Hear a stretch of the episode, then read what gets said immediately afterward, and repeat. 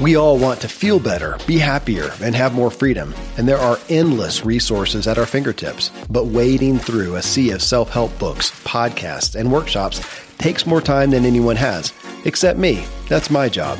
I curate and translate the latest, most effective personal development wisdom to help you elevate your personal experience and improve the way you show up for others. I'm Kevin Miller, and this is Self Helpful your work and why to remember your why over your what. How many times have you been asked, so what do you do? Meaning, what work do you do? A primary way we establish hierarchy in our culture. But have you ever had anyone follow and ask why you do what you do? Have you asked yourself recently? And the answer must go deeper than just for the money. If there's no meaning for you in your work beyond just money, then ask what that money is for. I mean, it's supporting something you care about, even if it's merely food and shelter. This was brought back to my attention by Arthur Brooks, who is back with me to walk and talk through his personal values and habits.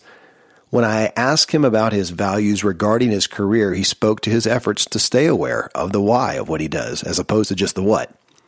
Arthur is a Harvard professor, a columnist at The Atlantic, a ridiculously in demand speaker, and author of 12 books, the most recent being the focus of my series with him here From Strength to Strength Finding Success, Happiness, and Deep Purpose in the Second Half of Life. You'll find that Arthur is a very intentional person and deeply considers all areas of his life. Spiritually, he seeks where he can lift the world and not just himself in his pursuit of health. I found it interesting that he cited he's not necessarily happy to be exercising, but it helps him be less unhappy. Interesting way to look at it. Regarding money, at this stage of his life, he's eager to simplify the stuff he owns and puts his focus on binging experiences. It's quite an interesting journey through one of our culture's leading experts and his life and his pursuit of happiness, where he is the expert.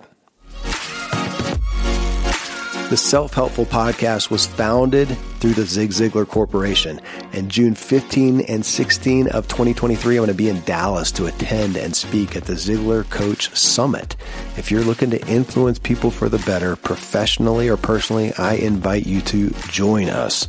Go to Ziglar, Z-I-G-L-A-R dot com slash coach summit. Following these sponsors who help make the show possible and provide great resources for your life, I bring you Arthur Brooks and a walk through his personal values and habits and a continued discussion about leveraging the second half of life. You can find Arthur at arthurbrooks.com.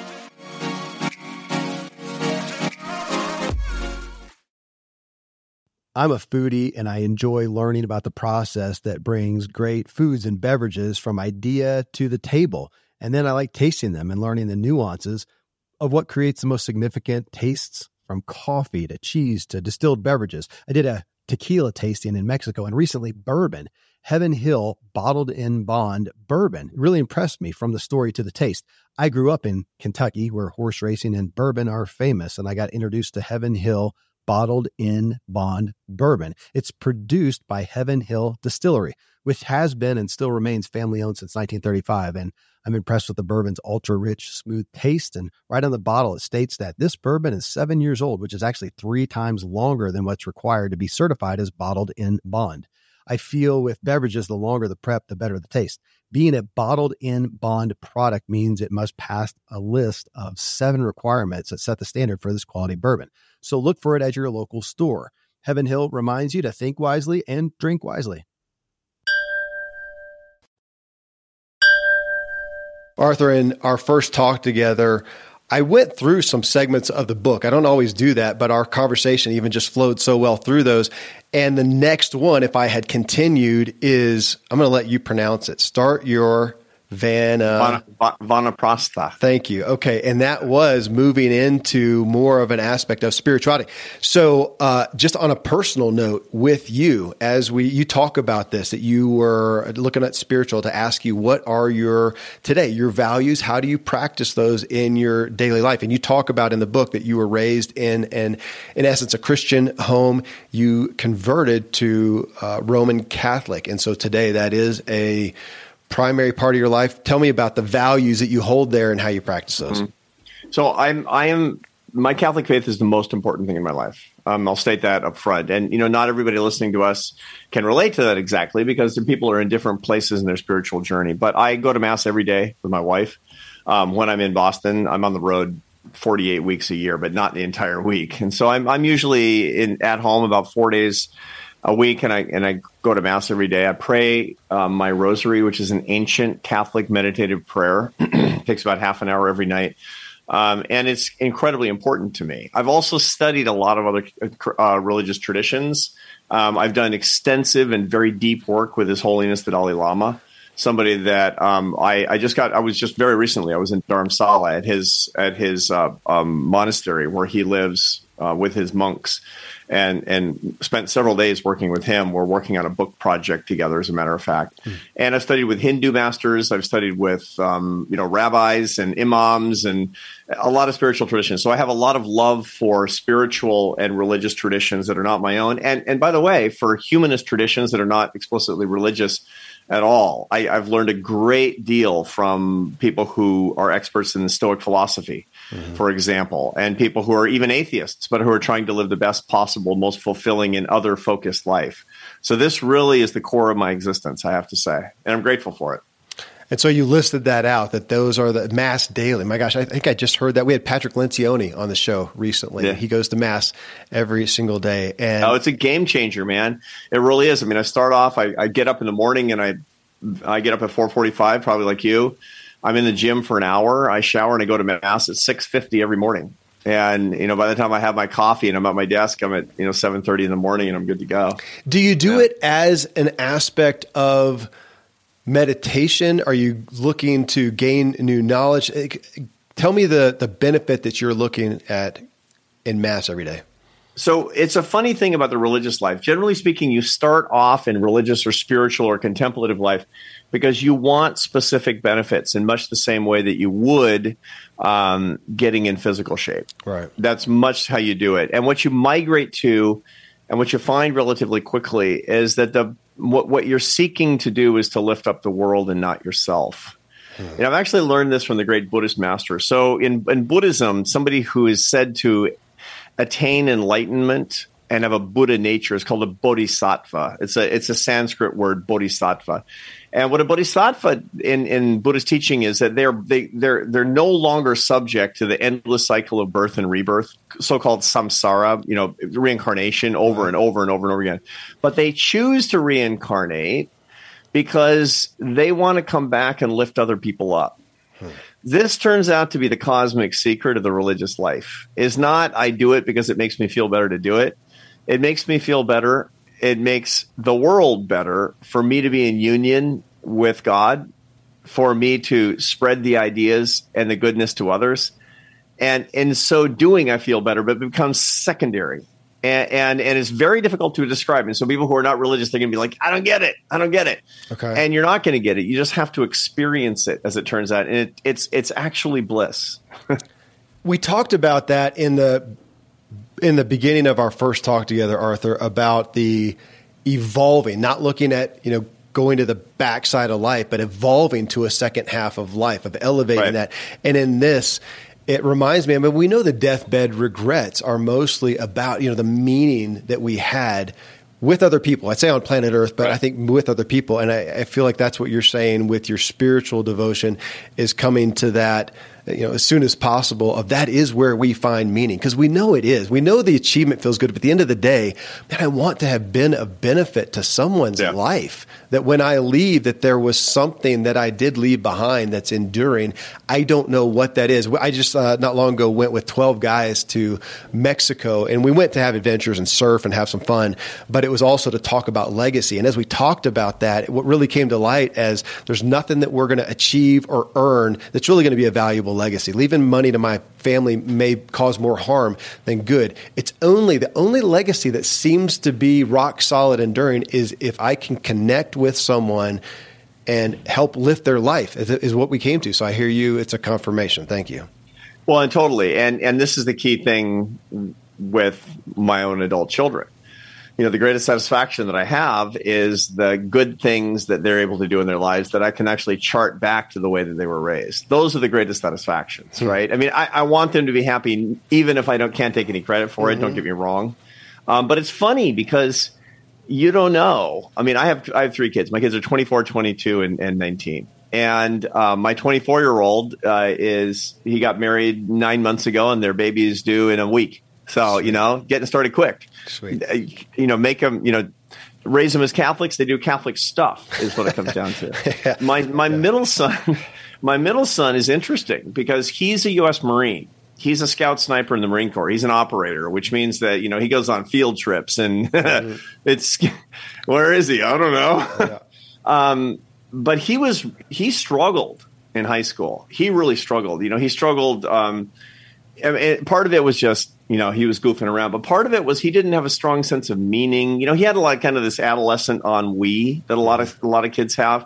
And I remember, you know, uh, talking to him about you know purpose and meaning in his life, having to have very much to do with his spiritual life and and you know what it was all about. And I said, Carlos, you need to be able to answer two questions, and this is based on the research, by the way. So this is not just dad stuff. This right. is actually social science dad stuff you need to be able to answer two questions to have a sense of purpose in your life.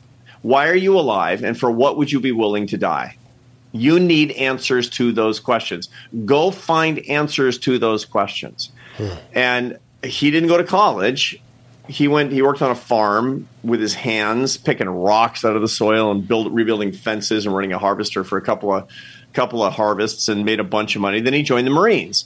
But he didn't just join the Marines. He did it the hard way, right? You know, it was the infantry training battalion and then into, you know, it became a did weapons and then from weapons into sniper doing this unbelievably hard indoc that they have to do. And and uh, now I can ask, ask him these questions and he has answers. Why are you alive? He says, because God made me. He's a Catholic man.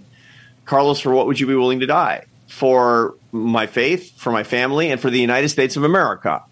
That's his answer. It's solid, dude. It's solid. I mean, it's not everybody's answer. I get it, right? And and so with these answers, he knows who he is as a person. He's married. He's 22. He just got married. You know, I'm gonna have a lot of grandkids. And uh, that's all I can say. I better save for a lot of college educations because it's, yeah. it's going to add up. Yeah. but he, you know, the love that he has in his life and the purpose that he has in his life, it actually comes from this understanding of who am I, which is the two big purpose questions, much of it rooted in the faith that I've tried to demonstrate to him.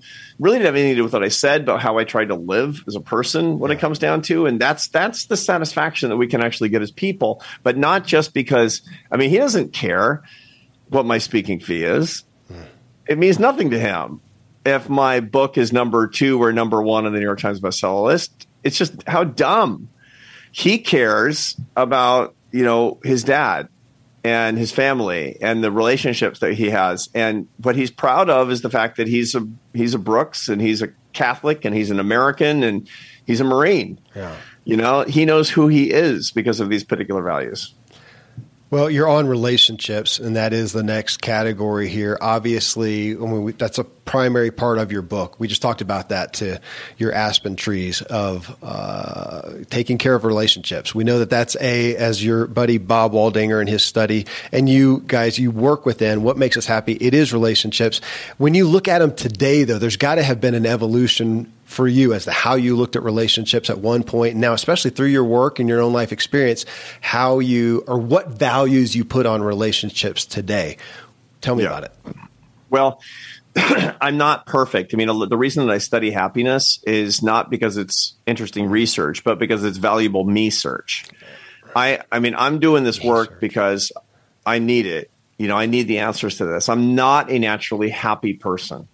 Um, I, I, st- I, score below average on happiness scales, um, and and part of it is that you know I have a very high negative affect. But, you you can separate happiness and unhappiness because they're actually processed in different hemispheres of the brain, and happy and unhappy moods can co-occur. So you find people who are very high affect, they're high negative affect, high positive affect are called mad scientists. And you know the people who are low and low low affect are kind of the judges. People who are high and positive and low and negative are cheerleaders and people who are high and, po- in negative and low and positive are kind of the poets. These are these temperaments that we have with respect to positive and negative affect. I'm super high in both, super high in both. And so the result of that is I need to manage myself. And, and for the longest time, the way I tried to manage myself is by achieving by achieving more and more and more. And as I, that fortunately, I'm a social scientist who also studies philosophy and neuroscience. And, and I was able through my research to figure out that I was on the wrong track relatively early. Hmm. Um, but it, there was a lot of years of heartache. I'm telling you. I mean, for the first 12 years of my career, I mean, I left college at 19. I was a professional classical musician for a long time, really at the top of my game. I was the principal French horn player in the Barcelona Orchestra. I mean, it was it was a. I mean, it was like pro cycling. Yeah, it was like holy moly, right? Then I left you know, because it wasn't going the way I wanted it to go. And I went and got my PhD, and then I started working my way up the ladder as an academic um, going trying to get into the best school, trying to you know get the best job, trying to get the promotion, the tenure, the endowed chair, this whole thing, and and then you know run the company and then write the books. And, and I'm like, I'm not happy. I'm not happy. What am I missing? And my wife, my long suffering wife Esther, she says, you don't have enough love in your life. You're not mm-hmm. taking the most important things seriously. I'm like, yeah, yeah, yeah, yeah, yeah. Love for what? She says, love for God, love for me, love for your kids, love for your friends, love for everybody through your work by serving people as opposed to serving yourself. And I'm like, all right, I'll check it out. And so I didn't just think about it, I didn't go away and think about it. I did the work. I actually ran the data. I looked at the literature. I, I dug into the neuroscience, and she was dead spot on. She was exactly right. And so the result was on the basis of this research, I changed my life. I changed my life. I made brand new commitments to my life. I quit my job as a CEO. I dedicated myself completely to writing and speaking and teaching about lifting people up and bringing them together in bonds of happiness and love using science and ideas. What I do today is because it's what I wanted for my life, it's what I found to be true, and it's what I want to share with others. Bottom line. How does that look like in Arthur Brooks' daily life? If not daily, every other day, the consistent things that you're going to see, oh, I see him making this investment for relationships. Yeah. That's a yeah. tangible, specific thing. Yeah, yeah. So it's a it's a it's requiring a balance. It's trying to be in a, a, relatively balanced life. I mean, I am on the road all the time, but I try. I make I make big efforts to never be gone on the weekends. Um, when I'm in Boston, I never go out at night. So I eat dinner with my family whenever I'm here. I start every day when I'm here going to mass with my wife, um, with my my son and daughter-in-law who live. One of my sons and one of my daughters-in-law who live right here. We see, we see them constantly. I talk to all three of my adult kids on Facetime every single day, whether they like it or not. I did not have a close relationship with my parents, hmm. and and all the way. My greatest regret, Kevin, is that I was going through my 20s and 30s. I was thinking, my parents are such interesting people. My father was a brilliant mathematician, professor. My mother was a professional artist, incredibly creative. And I'm thinking, they're such interesting people. I'll have time to get to know them, right? I was making the wrong calculation. You should always ask yourself, how many more Thanksgivings do you have with your parents? It's fewer than you think. I, I, I, make my students do a, like a, a discounting problem on that, actually. And, and I thought I'd have more time, but then they died. They died young 66 and 73 and one of them was demented and it was not a happy thing. It was a really really bad thing. So i made the i made the commitment as this was going on that i wasn't going to be that way with my own kids. And so i have these protocols in place where i can do my work i can share the ideas i can meet people to lift them up and bring them together but i will not i will not marginalize my relationship with god nor with my closest friends whom i talk to very frequently certainly not with my wife or my adult kids. It's just not going to happen. I, you know, I, I make sure that the institutions are in place in my life. On that same note of devotion to a priority, something that you value there on the health and wellness side specifically. Yeah. That's one where you already told me that you're you miss a day a month maybe on your oh. Exercise. So, so, we'll start there, literally on the yeah. on the exercise. And I appreciate you too talking about. I mean, your livelihood, your joy, your interest is coming out of your skull, your coconut. Right. You said, and yet I know that you're vastly aware that that thing is housed in this overall body. So part of your uh, body, part it's of your body. organ. Yeah, an yeah. So there. So tell me about the uh, yeah. yeah. As you look at yeah, kind of that your perspective on health and wellness. So you're working out every day. It doesn't look like you're. Or I don't get the idea that you're trying to go for the next you know Olympic trials and, and get in right. there. So put the value there. I'm doing it yeah. for this reason.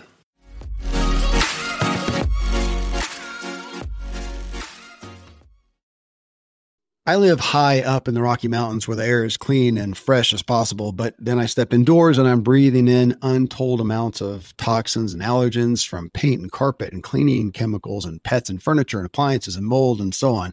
Studies show the indoor air is two to five times more polluted than the outdoor air anywhere you are. And in some places, it's a hundred times worse than that. Well, the solution is to get an air purifier and Air Doctor is just the best out there. It filters out 99.99% of dangerous contaminants contaminants and allergens, such as pollen and pet dander and dust mites and mold and even bacteria and viruses. So your lungs don't have to try to do that. Air Doctor comes with a 30 day money back guarantee. So if you don't love it, just send it back for a refund minus shipping. Go to airdoctorpro.com. You can use the promo code Kevin, and depending on the model, you'll receive up to 39% off or up to 300 bucks. Exclusive to podcast customers, you will also receive a free three year warranty on any unit, which is an additional $84 value. So to get the special deal, go to A-I-R-D-O-C-T-O-R-P-R-O.com. Use promo code Kevin. Friends, I'm pretty candid about my lack of financial prowess. Money and numbers are fairly Greek to me, so I need a lot of guidance. One of my closest friends is a wildly successful wealth manager, and I'm working on some financial literacy and just continually seeking guidance. So I ask you to check out yahoofinance.com. Nobody knows it all on Yahoo Finance is a, an incredible resource for the rookies like me or the seasoned investors. You know, before my dad passed away recently, Dave Ramsey and his wife Sharon flew down to visit. We all got to spend a day together. And I was at yahoofinance.com just now. I saw multiple news flashes from Dave and other people that you respect. And they're hitting so many of the hottest areas in finance today. So it's a place to get a snapshot of all aspects of your financial interests. And if you have them, your portfolios. I hadn't realized Yahoo Finance is the number one finance destination, producing a holistic look at the financial news cycle, including breaking news, original editorial perspectives, analyst ratings, independent research, customizable charts, and so much more. So for your comprehensive financial news and analysis, visit the brand behind every great investor, yahoofinance.com the number one financial destination, yahoofinance.com. One more time, yahoofinance.com. Thankfully, the days of building a business website, then having this massive endeavor to integrate an online store are gone. Today, Shopify has fixed all that. I had one business where we actually built the entire website on Shopify's platform. So whether you're just starting out or you're selling a million bucks of product already, Shopify is just the industry leader. It works the same for physical products or online and digital, and Shopify is just hands down the best out there. Most importantly, Shopify helps you turn browsers into buyers with the internet's best converting checkout. It's 36% better on average compared to other leading commerce platforms. Getting people to buy is not that hard, at least to the buying point but getting them to actually give their payment info is. And Shopify is king in that department. They also have top tier customer service, which I think is critical. You can sign up for a $1 per month trial period at shopify.com slash Kevin. That's all lowercase. Go to shopify.com slash Kevin to grow your business no matter what stage you're in. Shopify.com slash Kevin. Yeah. So to begin with, one thing to understand in my field of happiness and and physical fitness, a lot of people think that they're happier when they exercise. They're not. They're less unhappy. So hmm. remember, happiness and unhappiness are separable one of the reasons that certain people have a horribly hard time staying on an exercise protocol is usually because they tend to be low naturally unhappy people. Their their negative affect levels are low to begin with so they got nothing to lower with their exercise. If you have high negative affect levels you'll feel much better when you go to the gym because it'll lower your negative affect I, I don't want to get derailed on that arthur but yeah. this is the second time you brought it up and yeah I, I mean, I, I, live in the self help world. I am not familiar with what you're talking yeah, about here. Where, I know, I know, well, I know, I know. So give me this give is the key thing. Give me a this resource, is, literally. Yeah, yeah. So this the new book that I've got coming out in September actually talks. Is that there's a, anybody who wants to see the work on this. If you go to the internet and you and you Google uh, a test about affect called PANAS, P A N A S. It's the positive affect, negative affect survey. And when you take that, it'll measure your positive affect and your negative affect separately. Huh. And so you'll know what quadrant you're in. And if you're either in the mad scientist quadrant, which is high negative affect and high positive affect, like me, yeah. or if you're a poet, which is low positive and high negative, you'll feel way better when you exercise. Not because your positive affect is going up, but because your negative affect is going down.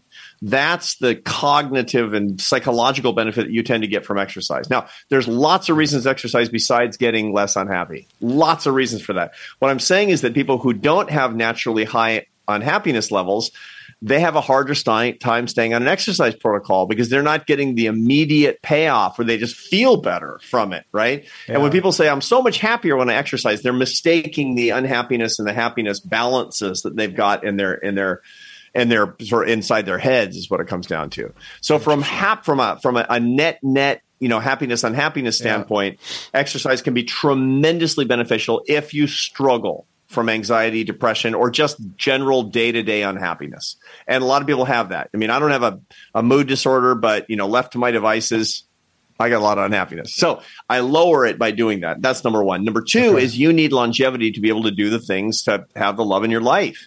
You know, you owe it to other people to be, you know, kicking so you can i, want to be able to carry my grandkids around. And, and, furthermore i want to be able to enjoy my life and my relationships as i have it now. And i, I got to keep the saw very sharp.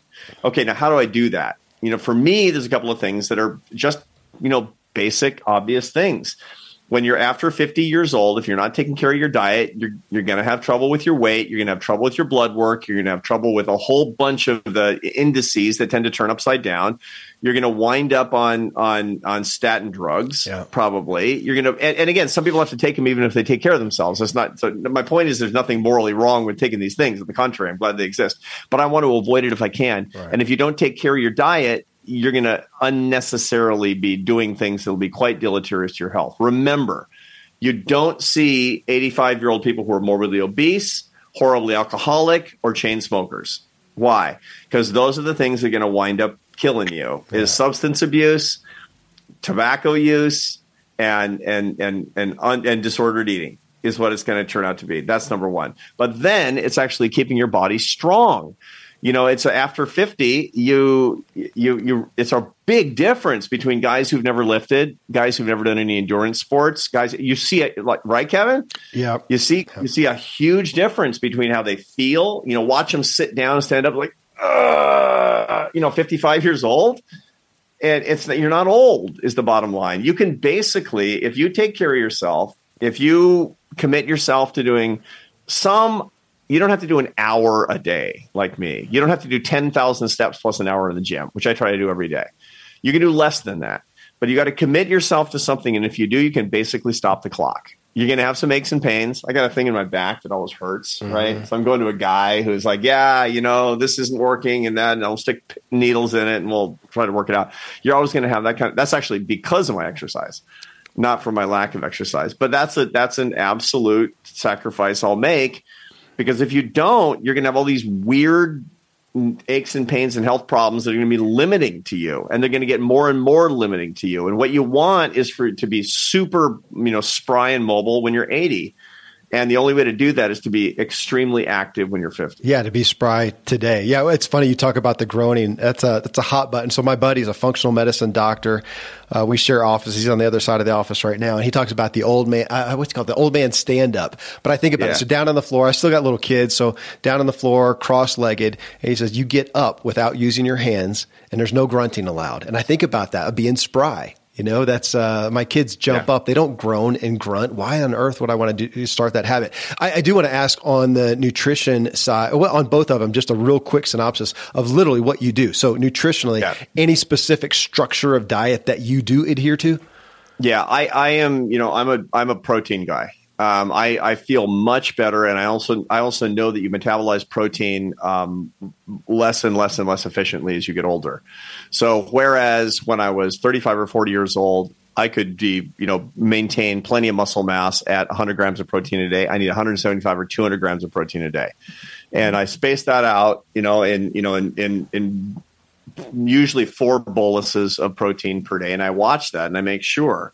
Um, I'm not a vegan. I'm not a vegetarian. I, I actually eat animal protein. I eat a, clean animal protein every day, ethically sourced, et cetera, et cetera. Yeah. But I, I, try to get 200 grams of protein a day. If I'm tr- if I'm you know watching my calorie count, getting 200 grams of protein with 2,000 calories is really tricky it means that you're basically eating, you know, lean protein and vegetables uh, yeah. most of the day too. But there's nothing wrong with that. You're going to feel really, really good if you do that. It just means you're not having any Haagen Dazs, is what it comes down to. right? Uh, yeah, yeah, so that's that's more or less what the diet comes down to. I'm watching my macros. Um, the supplements that I take are pretty straightforward. I mean, the the data are ambiguous at best about multivitamins, et cetera, and most of the supplements that we take. But the weight of the evidence is that there's nothing bad about it, so you might as well do it. And so I take, you know, I supplement with creatine monohydrate, um, uh, some essential amino acids, which makes it. I find that I, I, recover a little bit faster from my lifting days, et cetera, et cetera. And I got to say, Kevin, I feel better physically at 58 than I did at 28. Hmm. And my lifts are better at 58 than they were at 38. So um, you can do a lot. Maybe it's old man strength. I'm not sure, but um, you can you can do a lot under those circumstances. Also, by the way, don't eat in restaurants. Don't, yeah, don't eat in restaurants. Eat at home. Yeah. Yeah, absolutely. Yeah, you know, it's interesting. As an endurance guy, I would rather just ride, run all day long. And yet I see these 80 year old guys out there. They're doing it, but they're shuffling along. They're not spry. They couldn't jump down and do some burpees. So I got to make the effort on the resistance side. So, real quick, on the hour in the gym, what are right. you doing? So I'm I, I usually follow a, a basic push pull legs protocol in the gym. so I'm making sure that I'm not doing any body part more than about two times per week, and I'm not actually going as heavy as I possibly can. I'm also super careful with my joints. Hmm. This is the thing. When I was in my 30s, um, I, I used to go to these gyms, and I would always find the oldest dude that was still moving weight, and I would say, because they'll always tell you their secrets, and the, I always told me the same thing. It's like use dumbbells, boy. Don't don't don't be trying to move a bar with a ton of weight on it because that mm. that limited range of motion is gonna is gonna hurt your shoulders, and you want to be using your shoulders after you're 50 and 60 years old. And the way to do that is to continue to you know use barbell uh, dumbbells. Don't be lifting the most weight you possibly can for volume. Start actually going for higher reps. Now the new research is very clear. Back in the day, if for muscle hypertrophy is eight to 12 reps, that's not right we know that the 20 to 30 rep range is plenty good for muscle hypertrophy to keep uh, to keep bone density and muscle hypertrophy in a pretty good place. Know your own genetics is what it comes down to. So you're not trying to do something that would be appropriate for you know a stocky guy at five foot eight. I'm a six foot two skinny guy, yeah. and so you have to make sure that you're not you know holding yourself up to standards that you can't attain. And so the result is that that I will be doing whatever it happens to be. I'm, you know, I, I do a little bit of cardio too because I've got a, an elliptical machine depending on the weather. But I like to walk for an hour a day, and then I like to move weight for an hour a day. That's that's the two things I like to do. And when I'm walking, is I'm you know I'm saying prayers or I'm listening to a, I'm listening to your podcast or whatever I happen to be doing, and um, and so I can actually use that time really usefully. Or if it's before dawn, which I like to do, I'd like it without um, without devices. So the first half hour is before dawn without devices. The second half hour is where I'm getting sunlight in my eyes. Um, this is all related to actually how you can start your day best and have the most creative energy in the first part of the day. And I have a very, very strict dopamine inducing protocol for that. So I can get as much work done um, be- between about the time 7.30 in the morning and noon. The next one's mind and mental health. And yeah. you talked about that. You go to mass daily. I mean, that's a mental health, yeah. you know, stabilizer. You talked about prayer. So on one hand, I'll ask, well, no, I'll look at that as a state of mind. When you look and go, this is the state of mind I want. What comes right. to what what comes to mind there? What bubbles up at the surface? This is what I'm trying to achieve. Yeah, well, for for me, um, everybody knows what they need to do differently for sure. For if I'm left to my devices, I've got the monkey mind in a big way. I'm like I'm really super high strung. Yeah. I can't get the machine off at night. I need peace and perspective and I need to corral my productive energies into a particular time frame. And so I know physiologically how to do that based on the neuroscience um, based on the research. I'm a researcher, which makes it a lot easier as a scientist to be able to do this stuff. And so, what I do for to, to induce the state of mind that I need for peace, for example, when I'm trying to go to bed at night, but also for focus. when I'm trying to do my work. Again, I'm an idea guy, which means that I need to to focus my attention on doing my creative work, doing my deep creative work. you get about three hours of deep creative work a day. no matter who you are, you don't get more. I mean, if you're some sort of superhuman and you're and you're you know you're pounding Vyvanse or Adderall or Ritalin. By the way, don't do that because those are bad and addictive psychostimulants. Yeah. Um, if you're if they're not prescribed to you, I mean, don't do that um, illicitly. Um, if you're not doing that, you're going to get three hours a day. And so the way that I do that is I make sure that all of my my protocols in the morning are setting me up for that. So when I wake up at 4:45 in the morning and I work out for an hour, I'm not taxing my mental state. I'm not trying to learn neuroscience while I'm moving weight around. I'm usually listening to trivialities about, you know, the markets and, you know, all that kind of stuff that I can, you know, I'm an economist. I, I can do that stuff, you know. Right. I don't have to use any brain waves for that. Then I go to mass and then on the, usually on the way home from mass, especially if I walk home, I get sunlight in my eyes. Now, what am I doing? I've waited at least an hour and a half or two hours before I even get any caffeine in my system because I'm clearing the adenosine in my brain. Adenosine is an inhibitory neuromodulator that makes you relax. Hmm. What happens is you wake up in the morning, you still have a ton of it in your brain floating around. You want it to, you want it to, uh, uh, you, you want it to resolve itself. Why? Because caffeine blocks the adenosine mo- uh, uh, receptors in your brain the receptors on the neurons that would fit adenosine, caffeine blocks it. Caffeine doesn't pep you up. It, it doesn't allow you to not be pepped up. That's really what's going on. If there's adenosine floating around in your brain already, and when the when the, the the caffeine molecules when they metabolize and they come out, all the adenosine will suddenly go back in and you'll crash and want to fall asleep at two or three in the afternoon. You don't want that. So wait at least an hour and a half to two hours after you wake up before your caffeine.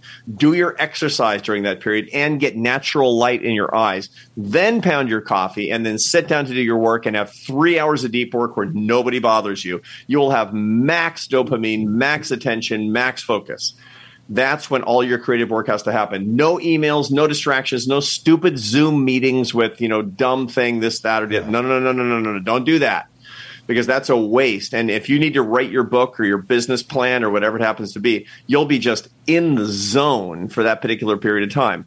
Then have your lunch and come back and do the work that you don't need that super intensive creative focus on for the rest of the day. Thank you. You know, I, I generally ask in this too, where do you have, and you may already answered it, where do you have to guard against as far as for your mental state? And is that, for you, is that the monkey mind, just the consistent? Yeah. So yeah. that's where you're, okay. Yeah, it's the distractions that come from my monkey mind and the distractions come from outside.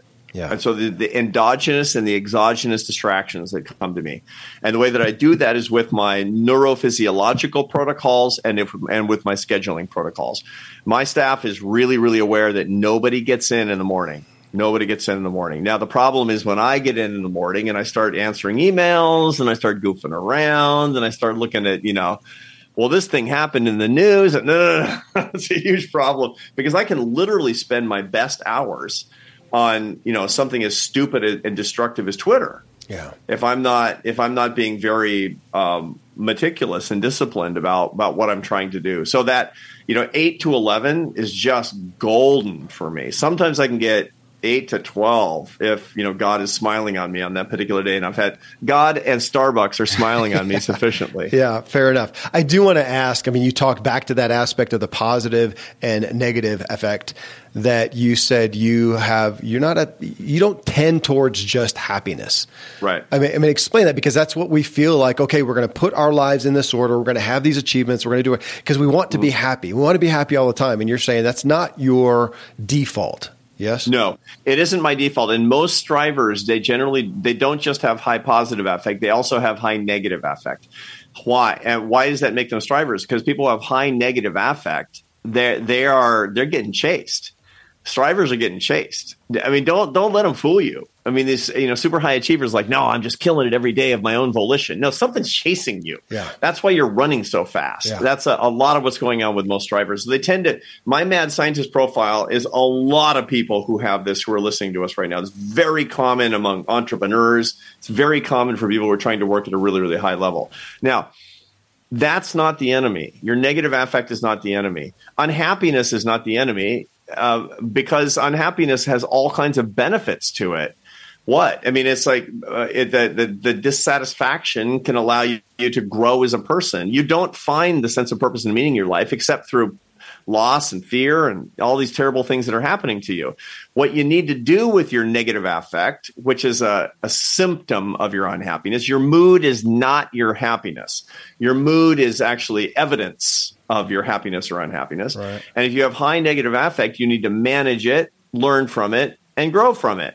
Those are the things that you actually need to do.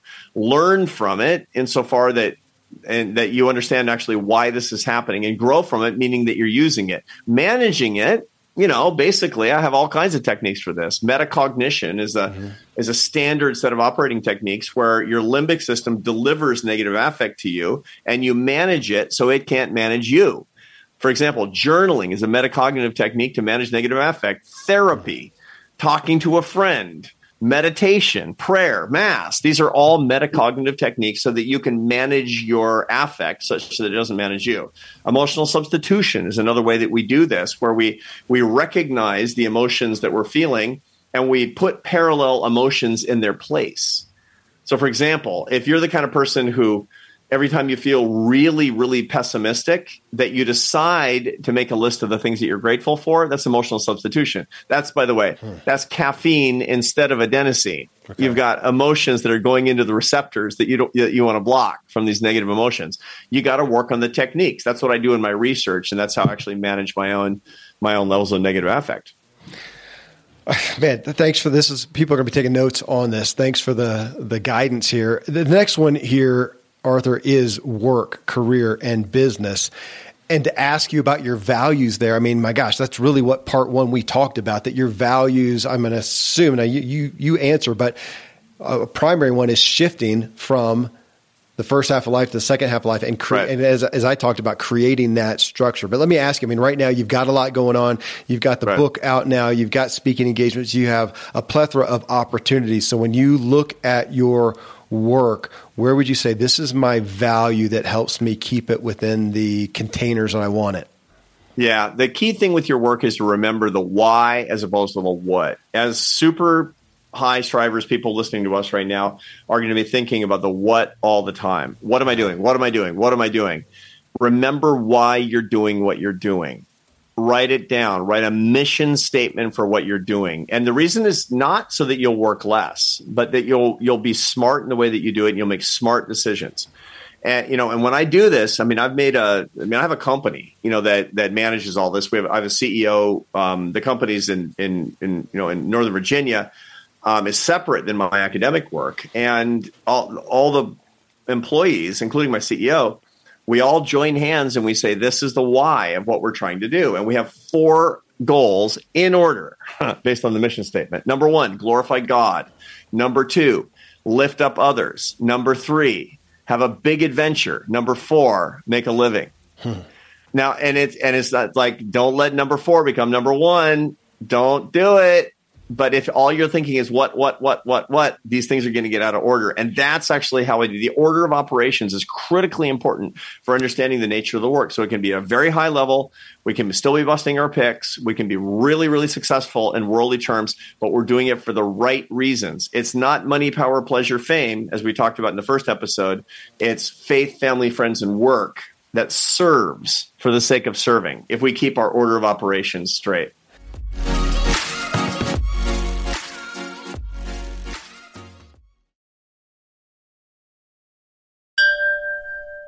Your career path has been, would you put it in essence, three categories? You went from being a professional musician, then you're CEO of the think tank, and now you are where you are now. Is that fair? Yeah, no, I was an academic in the middle. So okay. I was a okay. I was a professional French horn player. Then I was a I was a professor right. and researcher, you know, a, a, social scientist doing, you know, basic scientific research. And they were in 10 year chunks. So 12 years as a horn player, and then I was I went to graduate school. Then I was ten years as a professor. Then I was eleven years as a CEO of this nonprofit. And now, th- however long I get on this one, it's writing and speaking and teaching. It's it's basically doing the you know the happiness work in in public life is what it comes down to. How do you view retirement at this point?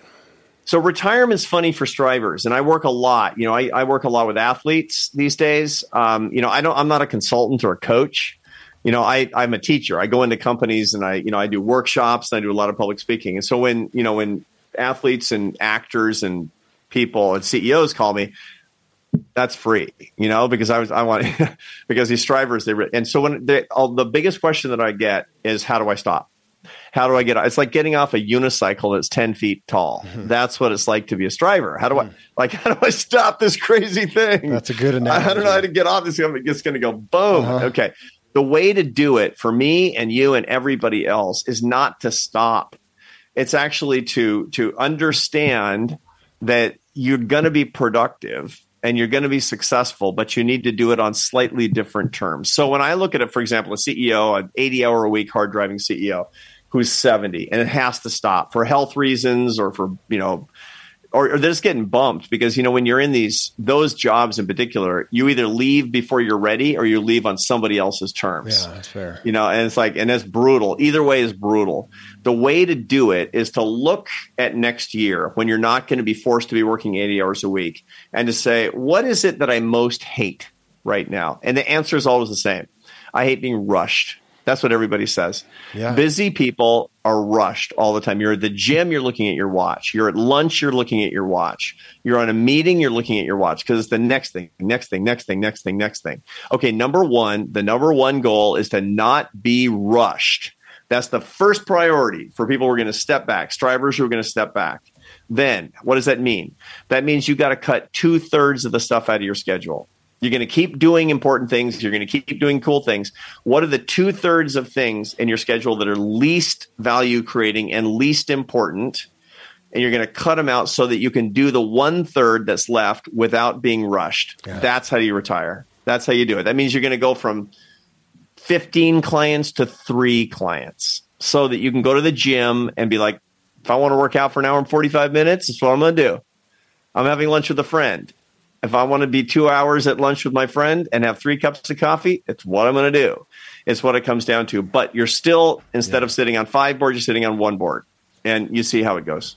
I do, and again, man, that's why you're standing. You're, you're here in the show. This is you're barking up my tree right now because that's what I find out. That is the most frustrating thing is being rushed. I loathe it, and I start I, little by little. And this has been part of hiring more people and having team like you talk about, looking at what can I not do because I just want a day that's not rushed that I can totally. just really. Everybody listening to us yeah. is listening to your show because they want an edge, and the one thing that's driving them crazy is yeah. that they feel rushed, and a bunch of people are like, "Should I?" listen to this episode until the end? Do I have time to listen to this to the end? The reason is because they're rushed. And the reward for having a successful and a fruitful and meaningful career is that you continue to create value, but you're not going to feel like a chicken with your head cut off anymore. You just mentioned your four goals, order of operations. You said glorify God, lift up others, have a big adventure, make a living. Make a living. That's the next category here is money and finances and wealth. So even as you've been doing this research and looking at this second half, this evolution of life, I'm going to call it, how have your have your values changed as you look at and again I'm going to put money, finances, wealth, possessions, whatever in one basket? Yeah, people are funny because they have a tendency to to as they get more successful. And again, this is this is very privileged stuff. That that you know, the, a lot of the people listening to this, and you and me, that we're we're you know we're okay financially. We're more than okay financially. The problem is that our experience of money hasn't kept up with actually what's going on in our lives, and so we tend to think with more of a scarcity mentality than is actually appropriate. Hmm. So we're thinking more about, you know, I don't know, man, I shouldn't hire somebody for that because ugh, that's expensive. And and we're always a little bit behind and it's and it's it, it tends to make us make bad decisions. Now, if you're on the other side of that, which is that you're still that, that resources are really really scarce or they used to be abundant and now they're scarce, you can make the opposite side set of problems where you're wasting money and getting into trouble. But that's mm. not what I find with most drivers. Most drivers, what they do is that they'll they'll you know they'll, they'll hoard money and they'll work for money and they'll do things for money that they don't want to do and that are not a very good use of their time and and not very good for their relationships because that would have been a really useful thing to do 10 years ago yeah. or 5 years ago or something they're running their $30 million business like a $5 million business is a lot of what's going on. And so you got to stay with the times. Now one of the things i recommend is get somebody to help you who's coming in fresh and looking in a very rational way at what your actual situation is and can help you make some decisions that make sense given your current circumstances given the fact that you're too cl- you're probably too close to make these decisions yourself. I am too close to everything in my work totally. to make the decisions. It's taken a long time to understand that especially when you're adept at stepping into somebody else's world and auditing that and seeing what's going on. You by proxy think you can do that with yourself and it's just been amazing how less I think I have less ability to do that these days. Yeah, no, it's a real problem. I mean, I see people who are like, you know, uh, I'm, I'm still cutting my grass, um, even though I don't. And, that's just because you, you realize how much that costs. That costs like fifty bucks to pay somebody to do that. Yeah, and and and and not spending time with their grandchildren as a result of that. Yeah. And you know, okay, if that's your decision, you're doing that on purpose, fine. But but if you're doing it to save the money and, and you actually have the money, that's a mistake. I mean, by the way, there's a huge research on money and happiness. And you know, one of the things that we find is that that mo- there's four things you can do with your money. You can spend it on stuff, you can give it away, you can buy time, or you can buy experiences. Those are literally the four things. That's an exhaustive list of things you can do with your money. We all think because Mother Nature implants in us the idea that if we buy stuff that we're going to be happiest. That is that is literally last. Hmm in the line of what's going to make you happiest. What's going to make you happiest is is buying experiences with people that you love, followed by buying time that you can not fritter away on Instagram and other stupidities, but rather to spend with people that you love, followed by giving it away for causes that you love, and finally buying that fifth watch or that fourth car. Hmm. That will bring you the least happiness is to do the thing that your your brain most wants you to do. I, that's still frustrating to me looking at the next purchase and knowing that it's going to be giddy for about two days and then yeah. it's going to be it, it dissuades me brutal it's, it's, a little the depressed. boat it's, it's just going to be a problem for you. I I, yeah. the boat is going to be like ah what do i do about the boat? I got to do something about the boat. Yeah yeah. So these days i just go rent somebody else's boat enjoy it for a day and, totally. uh, and then leave that's it right behind. man. That's right. Rent I'm, I'm, all about the renting I lifestyle. Too, I love it. Air, Airbnb and VRBO. God Sweet. bless you. I know. I know. Um, yeah. Last one here, Arthur, is the. I want to know about your interests. That I know everything you do. Uh, you know, has an aspect of inspiration, but the thing that you do, especially, or if there is, in a non-productive aspect, but I do this because it inspires me. It fills you with energy. Anything that goes in those categories? Yeah, that's really a lot of what my spiritual life is all about. I'm mm. always trying to learn, not just in my own Catholic tradition, but in other spiritual traditions. And the reason is because that's something that I find that is an endless well of of inspiration, of energy, of ideas, of um, uh, enlightenment, um, it's just amazing to me that the more I learn, the more I the more ideas that I actually get as a scientist, the more I get ideas I get as a father, as a husband, and so that's something that I just really, really love. The life of the mind that's centering on the transcendent hmm. is something that's really, really important to me. I don't have traditional hobbies. Um, perhaps I should. I don't know how to golf. I don't know how to do that. I mean, I like to, you know, I like to hike and I like to ride my bike and I like to do all that kind of stuff. But I'm not doing it at the kind of level that you are because you're a pro or you're a, you know you're you know a super super top level athlete. I don't have the traditional things, but you know that that said, you know between my work and my children and my wife and church and working out, not that many hours left. yeah, fair enough. Fair enough. Arthur, thank you. Thanks for the behind the scenes here and just the, uh, bringing the guidance of your message into each of these categories uh, is significant. I'm eager to bring it to everybody, and I'm eager to really just dig in and look at creating. I think I've been muddling within this structure that you've now defined, and now to go over there and be intentional with it. And, and I am hopeful uh, and excited and inspired. So thank you for the work you've done to bring it to us. Thanks for the time today. I am uh, chief recipient, so uh, grateful. Yeah, right on, Kevin. Thanks a lot. Thanks for the work that you're bringing, and, and thanks to everybody for listening to this. Let's uh, you know, strivers unite. Let's uh, let's strivers. work to lift people up and bring them together in bonds of happiness and love. Absolutely. Thank you. Thanks. Well, there you have part two in my four part series with Arthur Brooks as we discuss the topic of his 12th book, a New York Times bestseller, Strength to Strength Finding Success, Happiness, and Deep Purpose in the Second Half of Life. It is a profound message to me personally. You can get that book wherever you get your books, and you can find him at arthurbrooks.com. Thank you so much for tuning in to the Self Helpful Podcast, where I strive to help you and me elevate our personal experience of life and the way we show up for others. Stay driven, my friends.